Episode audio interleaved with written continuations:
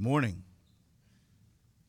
All right, good morning. It's good to see you guys this morning. You know, last week we began our, our service with me here in the water, and I am so excited that, that we get to do this again. This is the most exciting part of the life of the church. This is some of the most exciting times in the lives of, of God's children. And so um, last week, little Gracie, um, she was baptized, and, and then on Wednesday, one of our youth students came to me. He and his dad uh, came in before uh, uh, youth on Wednesday and said, We'd like to talk to you for a second.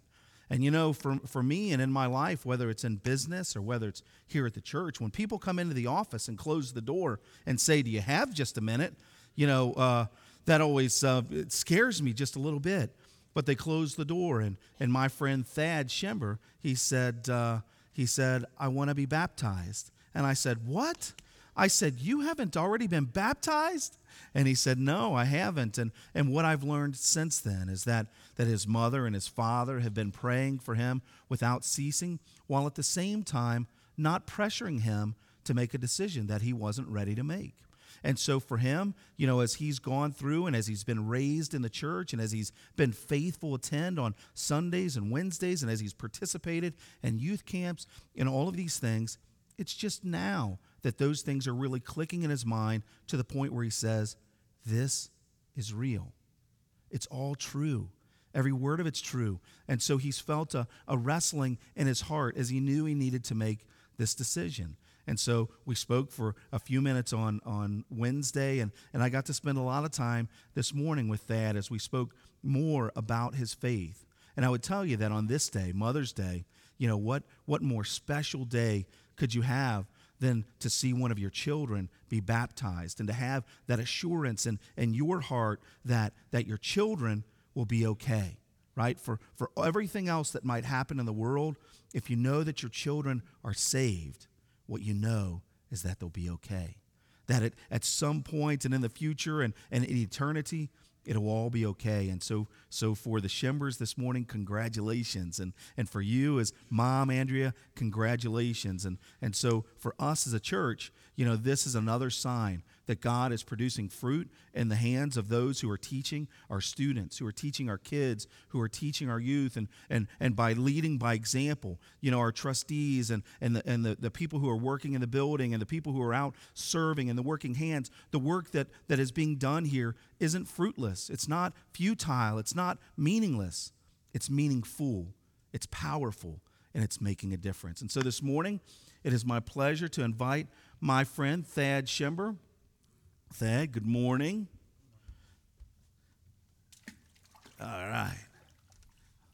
Good morning. And so, so Thad is, is an interesting kid. He's a neat kid. And so he's been around here. And when we have, you know, Saturdays and work days, he's jumping right in. He's helping stuff there. He's, uh, he's in the youth and he's active there. He goes to camp. And, and so he's got great, neat experience. He's got awesome learnings that, that his mom and dad have been, have been uh, planting in him at home. And, and so he's a neat kid to hang around. And as a young man now that, that he's becoming taller than me and, and as he's growing, as a person, I get to have a conversation in the back with him. And I asked him, I said, Why do you want to do this? Why do you want to get baptized? And so what he said to me is he said, he said, you know, in my life, he said, I, I, I didn't want to be a sinner anymore.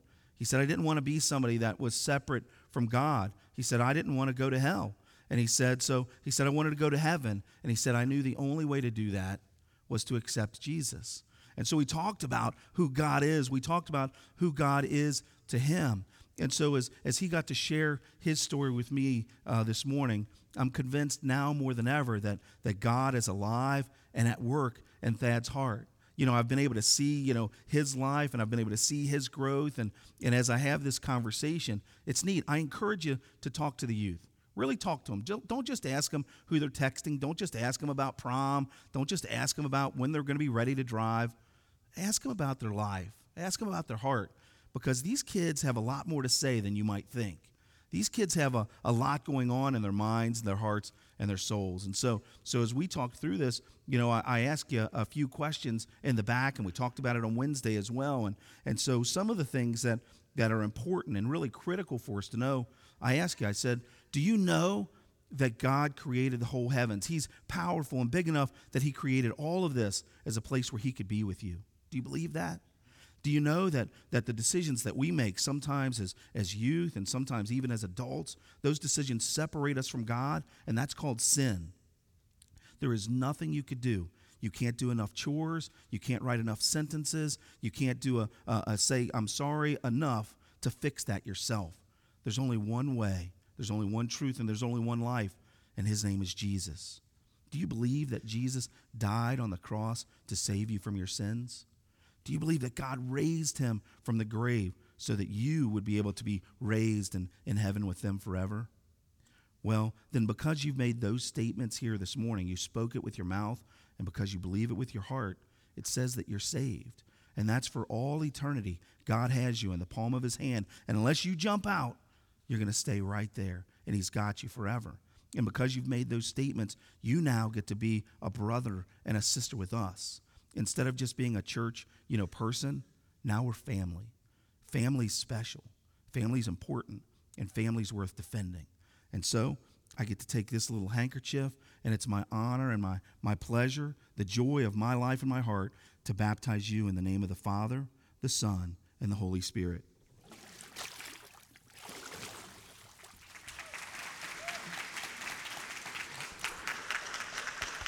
Congratulations. Thank you. Man, I'm so happy for you. Congratulations. Church, this is what we're here for.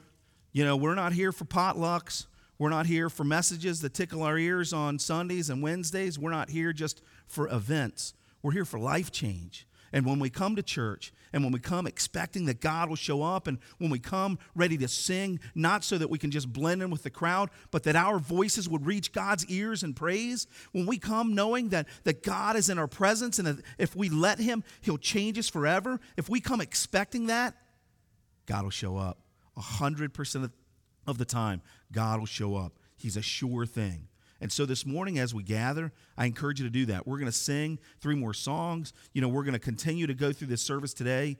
Cry out to God and expect that you'll hear back from Him this morning. Let's pray real quick. Lord, thank you for this day. Father, thank you that, that we have more fruit, uh, Lord, that can be brought to you. Lord, we praise you that you're at work in the hearts of your children here. We praise you that you're calling us together as a family, as brothers and sisters. Lord, we sit at your feet. And now, Lord, we pray that you'd encourage us, that you'd teach us, that you'd lead us, that, that Lord, you would even be poking and prodding and pushing others to come into this water, that, Lord, you would change us forever. The lost would be found, and you'd receive the glory in Jesus' name. Amen. Happy Mother's Day. We're glad you guys are here this morning. You know, uh, Mother's Day is, is one of those days that is special in the life of the church, along with Christmas and Easter and, and Father's Day. It seems Father's Day. It seems that those are the biggest days of the year where families gather back here. And so we come to we come to Christmas because we feel obligated to. We come to Easter because we feel obligated to. But we come to Mother's Day because Mom shames you into being here. So for for whatever reason whatever whatever has drawn you however the holy spirit is sucking you in like a, a flame when it ignites whatever whatever that reason is maybe it's mom wagging her finger at you it doesn't matter we're glad you're here this morning good morning welcome sit back you know relax enjoy yourself this morning because here's what we're here to do we're here to honor moms. We're here to praise the Lord. We're here to be in an environment which is safe, which is comfortable, which is welcoming, but in an environment that ultimately leads to life change. So, if there's something going on in your life that you wish was different than the way it is today, then God's not a wishing well. He's more than that. He's a sure thing. And so, if you've got things that you wish you could let down, if you've got things that, that you wish you could walk away from, if you've got ways that, that you think you could be better and should be better, man, you're at the right place today. Because this is where we meet with the God who created us all. This is where we, we meet with the God who, who builds us and who restores us and who dusts us off and who, who knocks off the rust and who polishes us up just a little bit. This is where we meet with that guy. Well, last week we began a conversation, and it says on the wall behind me, it says, you know, that we should fight for what matters. When we began this conversation last week, we were talking about the good fight. We hear in the scripture, it says, fight the good fight, the good fight of the faith. And so we spoke for a little bit about what it means, what is good, what's worth fighting for, but not only what we should fight for, but how we should fight it. Jesus didn't fight by quarreling. Jesus didn't fight by arguing. Jesus didn't fight by needling and poking and, and those kinds of things. Jesus fought by serving. Jesus fought by loving. Jesus fought by laying his life down for those who were persecuting him the most. And so, what we learn from that is that there are things that are worth fighting for. But we also learn that there's a way to do that. There are words that we can say and should say, and there are ways that we should say them in order that, that A, you know, that, that we protect and, and defend what we are protecting and defending, but more than that, that we protect and defend the cross, that we protect and defend the name of Jesus who was on that cross for us. And so that's our obligation. Out of that conversation, what we found is that there are a few things that really are worth fighting for. When you look at the Bible, when you look at Scripture, and you go all the way through it, one of the things that appears in that group more than any other is family. Family is something that's worth fighting for. Family is something that's worth defending. When you look early on in the scripture, that's where God starts to build family up. What we see is that the first family is planted in the garden. There, God can be with his children, and it's a place where we can be together as one. God comes and he says to Cain, He says, Hey, where's Abel? He says, What am I, my brother's keeper? Well, the, the connotation in that story, what, what we're learning from that story is that, yes, indeed, we are our brother's keeper. It is our job to, to watch over our brothers and our sisters who are with us. That is our job. God wants us protecting and defending family. He wants us to be together, He wants us to have each other's backs. But it didn't end there. What we find is that, that in the, the Old Testament and in the ancient times and in the old days, they took a much different and a much broader sense of family than we do today in America. They have a much more communal sort of description of what the family was. They lived in small villages. They lived in small encampments. Mother, father, children, grandchildren, grandparents all lived in the same home together. And then around them were the aunts and uncles and all of their cousins.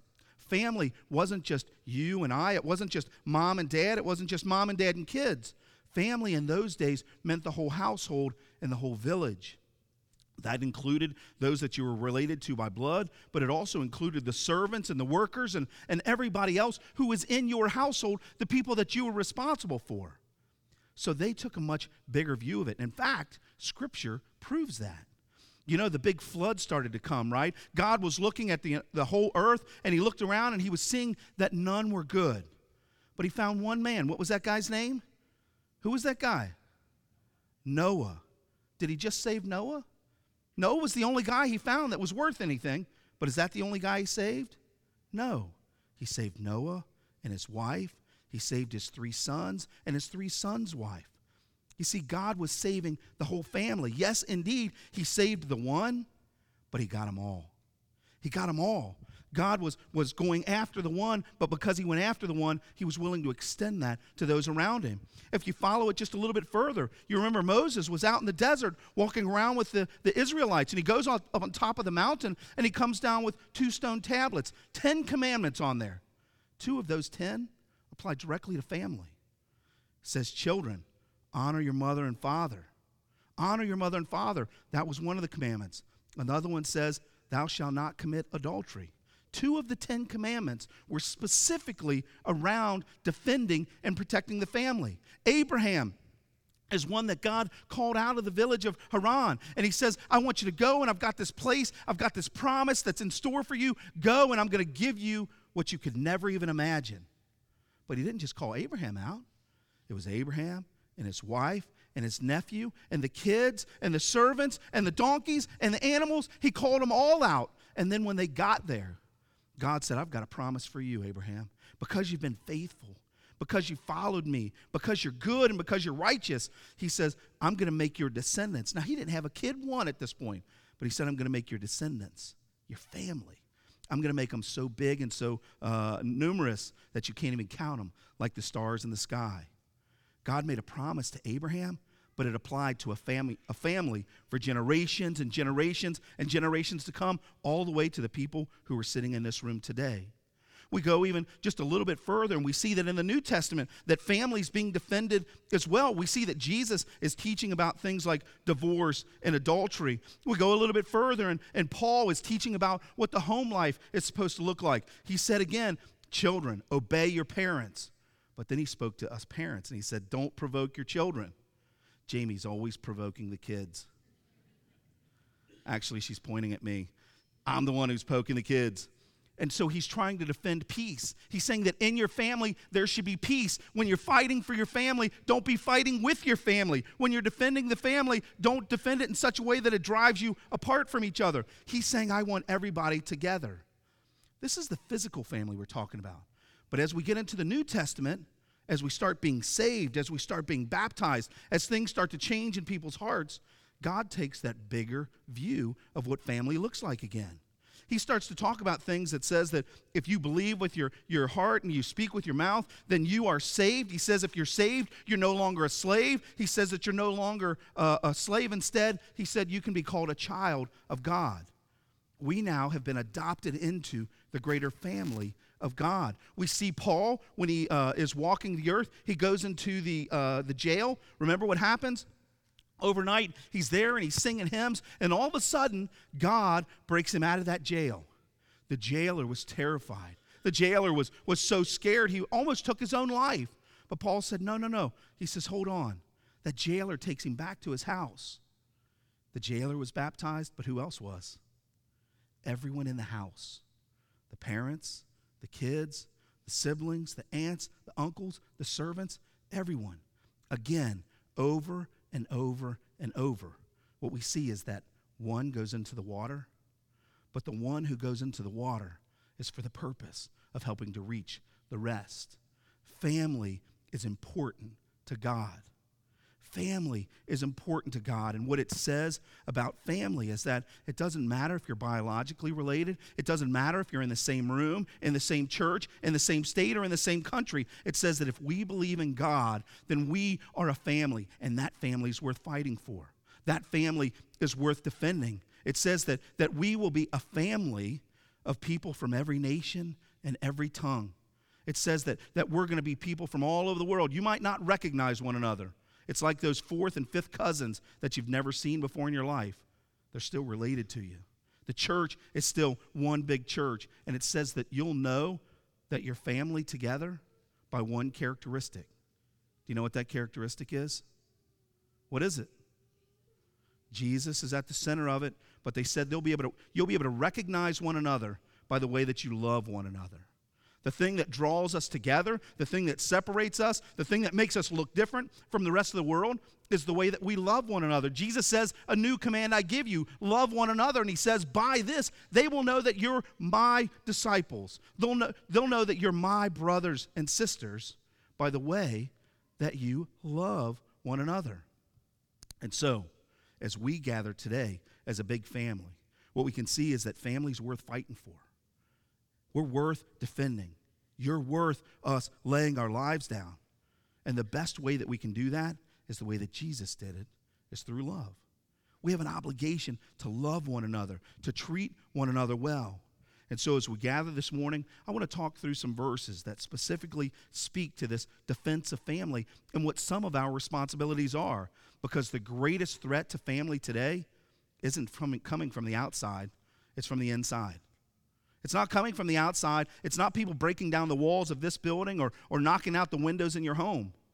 The greatest threat to families today is not only in this room, it's in these hearts. And so we have to allow God to change our minds. We have to allow God to soften our hearts.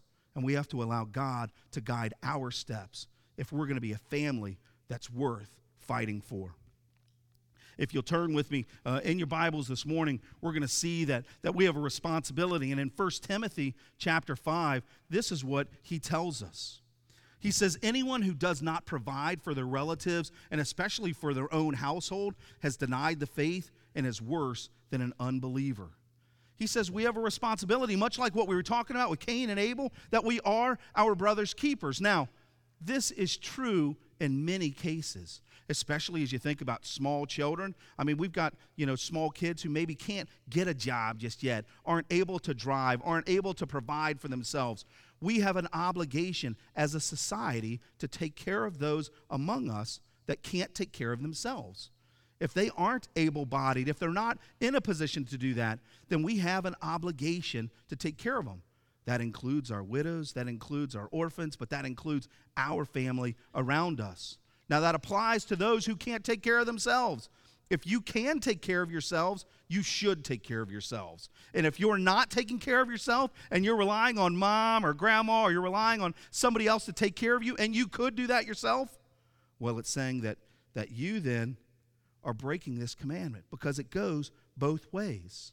We have an obligation to take care of those who can't take care of themselves, but we also have an obligation then for that to go both ways. You have to stand on your own two feet. You've got to work. You've got to do your part. You've got to do that so that as a family, we remain strong together. But we can't turn our backs on family. We can't turn our backs on those who truly need us. We can't turn our backs on those that, that maybe we got upset about a conversation or, or that something happened. Because what we find is that if we rewind and we go back to those arguments, if we go back to those things that, that maybe our brothers and our sisters were all of a sudden pinching each other and he's touching me and she's doing that and, and she said this and she did that, those things that happened in the car ride 30 years ago don't matter today now, don't get me wrong, mom will still turn this car around right now. Mama will stop this car right now. And if she does, somebody's getting swarped, right? But here's the deal those little things don't matter because the only thing that is worth fighting for is faith in Jesus. The only thing that's worth fighting for is promoting this story, this message, and defending this family so that it can do that job. And so, in order to do that job well, we have to take care of each other. But life changes, seasons change. As you look at the world around us, it looks dramatically different than it did 20, 30 years ago. It looks dramatically different. The world around us is evolving, the world around us is sliding, the world around us is slipping out of our hands, and it's changing. And change is scary. Change is difficult. We don't know what to do because the way we used to do things doesn't work anymore. The way that we used to do things isn't as effective as it used to be. The things that used to motivate and the things that used to discourage aren't the same as they used to be. We're studying Ecclesiastes on Wednesdays and having a great conversation. You should join us on Wednesdays. It's a great conversation. And I found these words that talk about that change that's going on in the world around us. In Ecclesiastes 3, it says there's a time for everything and a season for every activity under the heavens a time to be born and a time to die, a time to plant and a time to uproot, a time to kill and a time to heal, a time to tear down and a time to build, a time to weep and a time to laugh, a time to mourn and a time to dance, a time to scatter stones and a time to gather them, a time to embrace and a, a time to refrain from embracing, a time to search and a time to give up, a time to keep and a time to throw away, a time to tear and a time to mend, a time to be silent and a time to speak a time to love, a time to hate, a time for war, a time for peace. Were you singing that in your heads? Could you hear that a little bit? That's that song. If you've heard that song from the Byrds before, every word of that song is taken directly out of Ecclesiastes 3 what they were talking about in the song, and, and indeed what, what uh, Solomon was writing down in these words is that there's a time for everything. There's a time for us to act like kids, there's a time for us to be foolish and for us to, to, to have fun, but then there's a time for us to make decisions and to move on. There's a time for us to, to grow. There's a time to cry, but there's a time for us to pick ourselves up and move on. There's a time for us to, to be angry, but there's a time for us to get over it. There's a time for there to be separation, but there also comes a time when it's time to come back together. And so, for whatever has separated you from mom, sister, brother, for whatever has separated you from church and from God, for whatever season that you've been gone and for whatever season that you've been roaming. It's time. It's time to come home. It's time to come home to mom and dad. It's time to come home to family. It's time to come home to what you learned as a child. It's time to come home to the place that, that you made a decision yourself at one point and went into that water. It's time. It's time for us to, to figure out what's really important, and it might not be the ball game. It not, might not be the hobby. It might not be the TV. It might not be this. What is it time for? It's time for family. And if you're going to fight for your family and you're going to defend your family, you'll make time for your family. You'll make time to get them together. Even if it's in small windows, take those small windows. Even if all you've got is bath time, even if all you've got is bedtime, even if all you've got is just quick little meals on the road, take that time. What will they remember about you if the whole life is spent just going? Let them know what family is. Let them know that you care. Let them see that in the way that you love them. Love on them have fun, create memories. But remember, there is a time to there's a time for everything. And the time today is to come home. The time today is to turn around. The time today is to come back to that place from which you started. There's a season for everything. And what we're learning is that this family that God's created, this, this family that He's knitting together, both biologically but also spiritually, this family that He's building in this room is built on the church. The church is the family that God is creating. The church is the home for the bigger communal family to come together. This is where you belong. This is where God intends you. This is the group of people He wants you with. This is the people He wants you locking arms with to go out in the world to fight those battles. This is the time that God has called you to this place. And this is the chance that God has given you to return, to come home, this is the season that He's calling you back. At the end of the day, on, on special days like Mother's Day, it's time that we follow what Moses told us when he came down off that mountain. It's time that we, we listen to those words that Paul said when he came down. Even Solomon said it in Proverbs 23. He says, Listen to your father who gave you life, and do not despise your mother when she's old. Don't despise her when she's young either she's pretty good all the way through. And although she's although there might be things that she might disappoint you about, although there are questions that she might leave in your mind, although you might look at the things that she does and shake your head, SMH, we wonder why our parents do the things we do. Here's why they do the things we do. We're doing the best we can, like everybody else. We're holding on to life that's going by at a million miles a minute. God told us in the Ten Commandments to honor our father and mother. Paul told us as he was writing that we should obey our parents, and Solomon in Proverbs says that we should listen to our mothers and our fathers and that we should not despise them. Just a couple of verses later in Proverbs 23 25, he says, May your father and your mother rejoice.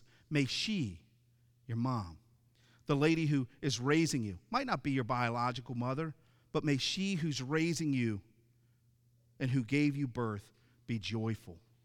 May your mother be joyful. I know that a lot of mothers are joyful today that their children are sitting with them. I know that a lot of kids are doing their best today to, to sit still. I would tell you that it's okay that there's a little extra noise in this house because in this house, we're alive. In this house, we're a family. In this house, we serve together, we work together. In this house, we worship together, we laugh together, we cry together, we get baths together. In this house, we're a family. And in this building, we live.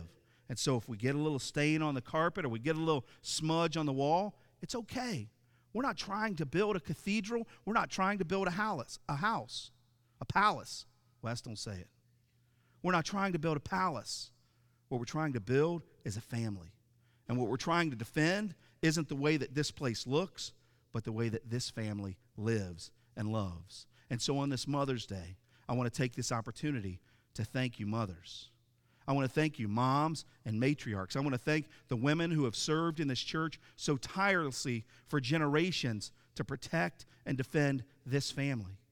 I want to thank you, those who have invested in classrooms and in VBSs and on field trips and chaperoning. I want to thank you for those who have been uh, kissing boo boos and, and fixing scrapes. I want to thank you for those who have been spanking and scolding. I want to thank you for those who are living and making snacks. I want to thank you for the moms who have been enabling their kids. I want to thank you for all of the people that have been pouring into the life of this church. Mother, I love you. I love you. Mothers, I love you. Thank you for what you've done. And if you're not a mom today, you will be. If you don't bear your own children, you're going to have the opportunity to pour life into them. Do it. when your season comes and it's your chance to breathe life into somebody, do it in such a way that they know you're a part of this family, of God's family. They'll know that you're God's children, that you're His disciples, that you're His followers by the way that you treat one another. Treat each other well today. Love well today. Take a few minutes today and enjoy one another because these days won't last. These, don't, these days won't last. Take pictures in the back. Save them on your phones and, and, and just scratch them on your hearts because we want to remember these days. We want to remember how we feel today, and we want to tell the next generation about that. Because when we preserve this family, it grows that one. Are you with me, church? All right, let's pray.